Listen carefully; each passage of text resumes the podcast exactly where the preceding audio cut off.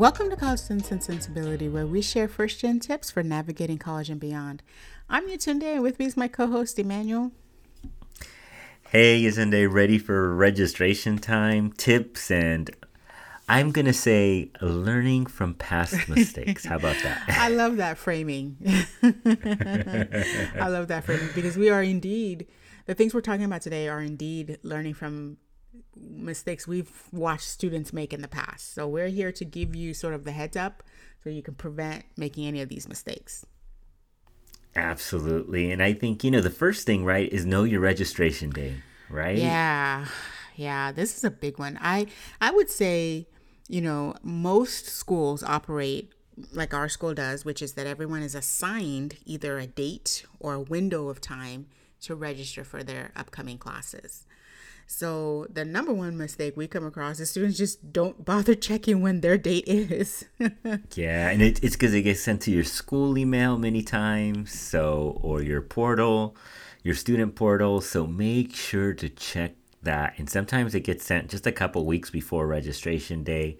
So you want to make sure to keep checking that email or check your student portal or just look online to see when the registration dates start that way you kind of have a, a little like reminder on your phone. Um, so many times it's April, May for for for summer, fall, depending on how your school breaks it up. Um, for semester system, we're talking about, and typically it's going to be around um, November for for the spring semester. So just kind of put that out there. Those are general. You know, if you're in a quarter system, it might be a little different. Mm-hmm. Yeah. Yeah. And I mean, if you have to put a reminder on your phone, you know, to alert you that, hey, registration is today. And, you know, a lot of times, Reg opens up like at odd times of the day. It's like 6 a.m. or midnight. You know, you're not necessarily up.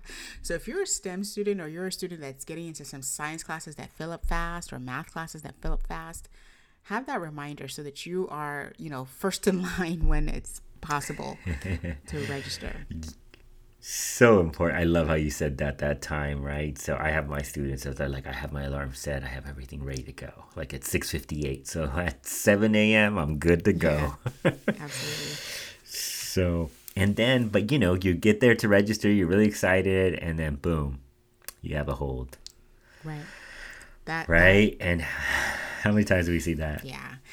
And I mean, and sometimes it's the most prepared student, right? You know mm. and remember that a hold can take all forms. So we're not just talking about you know you have a hold because of classes right? This might be you owe a library book back. You owe parking fees back. Mm-hmm. you, yeah, you um, have you know some sort of registration fee that you didn't pay from last semester. The health fee. the health fee yeah. And remember that these follow you. They follow you. They don't forget so you know some schools have little certain limits some schools it's like hey i've had um, at a previous institution that i worked at i, I feel like it was like five dollars and nope you're not registering so mm-hmm.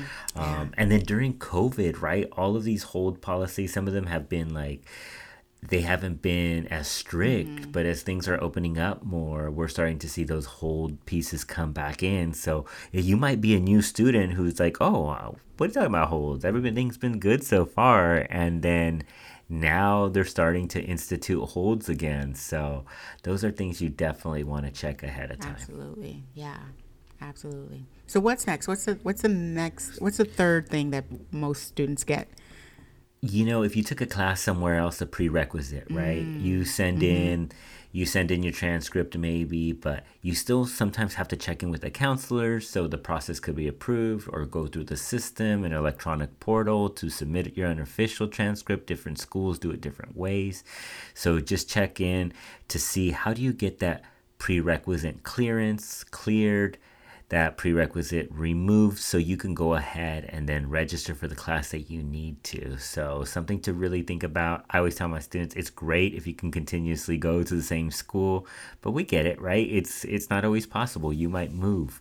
But if you want to just take it at a different school because it's a little closer to you um, just for that particular course uh, I would always say, or the time fits better, I always say check in with your counselor because as a STEM student, a lot of times you don't want to break the series. And what do I mean by that is like you don't want to take a chemistry 1A somewhere and then a 1B somewhere, a chemistry 101A and a 101B somewhere else. Like keep those together locked in because that can create a lot of trouble for you down the line. Mm-hmm. So always check in with your counselor about mm-hmm. that. Absolutely. That's an important one. I know a lot of students uh, they're they're thinking they're make you know getting through the information faster. Oh, let me go take a class over here, and then and then mm. I'll come back. Mm-hmm.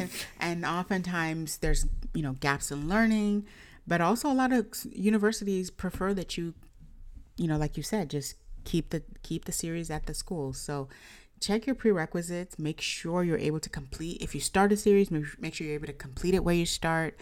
And if it's a class like a math class that's pretty consistent everywhere you go, then you know make sure you've got those prerequisites taken care of long before reg starts. I would even say a semester ahead.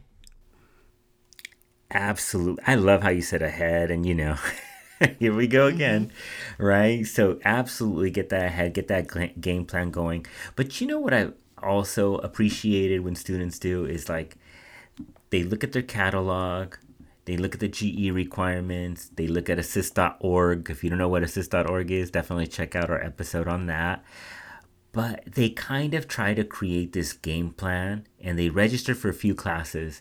And you know what? During registration, sometimes, unfortunately, it's like the day before Thanksgiving, like shopping, right? It's everybody's trying to get to see a counselor and it gets really difficult and challenging. And I always tell my students, it's not that we don't want to help or support you but you know, when we have 10,000 students coming in at one time, um, sometimes those waits could be long, unfortunately.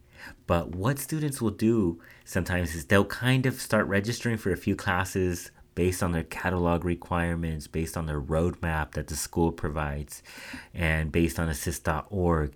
And then they come in and they readjust if they need to. They check in with the counselor and they say, hey, I'm going to readjust. Or if I need to, oh, this class I've already taken, counts for this section. But the fact that they've already kind of started some of that work where you might just have to add one or two classes, it makes a world of a difference Absolutely. with scheduling because, yeah. right? Mm-hmm. The longer you wait. Yes. The less choice less you have. Less desirable. Sometimes. Absolutely. Yes. Yeah. Great points. Great points. So what's next? What's the next? I think we're on number four now. yeah, you know, one of the things is okay, so now you're registered, you're good to go, but you didn't realize that there's a drop uh, deadline payment. So you register for those classes, you have your perfect schedule, you've already submitted your work hours. It's July and you're on your summer vacation. no internet access. No, just kidding. Right? Uh, what do we do with that? No, but um, then what do we do? What do we? We have to make sure that we have our our fees covered? If you've applied for FAFSA and FAFSA's taking and you know your financial aid is taking care of that you want to um, i'm going to pass that over. Like what, how do you yeah, what do you speak I, you to know, that? that's such a great point. You know when we were coming up with these five you know reg errors I I was thinking meeting deadlines, but I wasn't even thinking about this particular topic that you're talking about. Where if you've got fee, you know, you register for classes, and most schools don't require that you pay right away, right? That that's what you you're getting at, and most of the time they'll leave you in those classes as long as you pay by a certain date. Lots of students miss the payment uh, dates, and so most schools will automatically drop you. Now, the financial aid piece that's really interesting here is that you do want to confirm that financial aid is going to cover your fees in time for that drop date. Some schools will offer also offer some sort of financial aid waiver. So if you are getting financial aid, you let the admissions office know and they will make sure that you don't get dropped, you know, until your financial aid pays, right? Many, many schools offer that option. Now, the other piece though is that you've got to make sure there are no errors on your financial aid application. Because if there are errors on your financial aid application, your your FAFSA is considered incomplete. And if it's considered incomplete, even if your school already has it, if you haven't followed up and fixed those errors, you're going to get dropped from your classes. Okay? So keep that in mind. Not only do you have to keep the school's deadlines in mind, think about do you have a transfer institution that requires transcripts that to be turned in on time, right? And if you owe your school fees or you, you know, have errors or something going on, you're not going to be able to turn those transcripts in on time. Think about the deadlines to submit your financial aid application.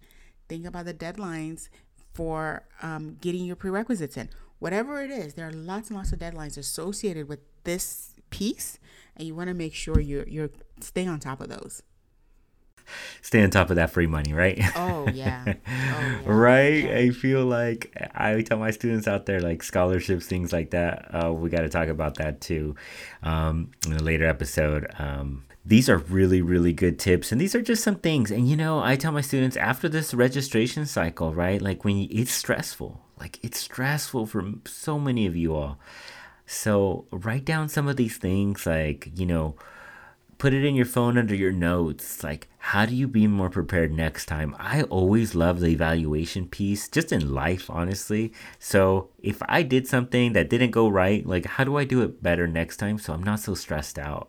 And doing that little piece because by the time you you you um, keep doing it and doing it you're gonna become an expert and you're gonna be able to tell uh, the new entering class hey don't do this don't do that like make sure you knock this out right and so um, and I know it's a shift because many times, like for our new students that are coming from high school, right, you have a counselor that puts you in the classes, and here in college, you put yourself in the classes. So it is a shift, something to get used to. Oh, but if you you know if you take care of these things, you, you're gonna hopefully be set. And and I'm gonna go straight into my one thing.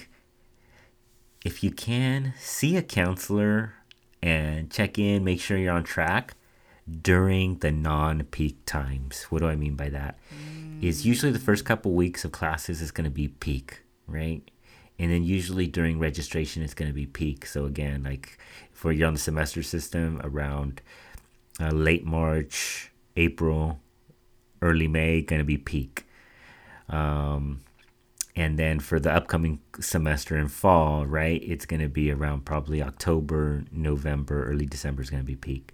But if you come after those first couple weeks of school, everybody's settled in, you have a plan, you could usually see your counselor right away, get that all settled, and have a plan A and a plan B, right? And if you're like, oh, I don't know when these classes are offered, I always tell my students, um, you know, a counselor can help you out with that, but many times you could also look at the schedule previously, and that can give you somewhat of an indicator. So, what was offered last spring, if you're, uh, and that might be offered the next one. It doesn't always work, but it's a good kind of starting point. So that would be my one thing. How about you, how about you? Um, my one thing would be to take this registration time seriously, as in I come across so many students who will say, I knew it was reg, but I was so busy with XYZ that I just thought, oh, I'll get back to it. And and then they don't. so I say take it seriously and, you know, consider that you might have you might run into issues. Consider that ahead of time. So plan for it and just make sure that you are kind of, you know, you kind of have your game plan. You're ready to execute, like you said, your plan A, your plan B. Love it. And one last tip, you know, check to make sure with your counselor, like see if there's any earlier registration dates. Sometimes we're participating in programs mm-hmm. or in special programs or um, support programs that you might get an earlier registration date. So check with your counselor to see if that's an option for you and if you might be eligible for it. Because if it is, that also kind of gives you a leg up. So, we hope this is helpful. Again, we encourage you to check in with your counselor at your institution to see what makes the most sense for you all. We appreciate you taking the time to listen. Please rate, review, and subscribe. Yatunde, do you mind letting our listeners know where they could find us at? So, listeners, we want to hear from you. If anything we've said today resonates, or if you've got a question, you want to make a comment, you can find us at cc underscore sensibility on both IG and Twitter. And you can also email us at cc and sensibility at gmail.com.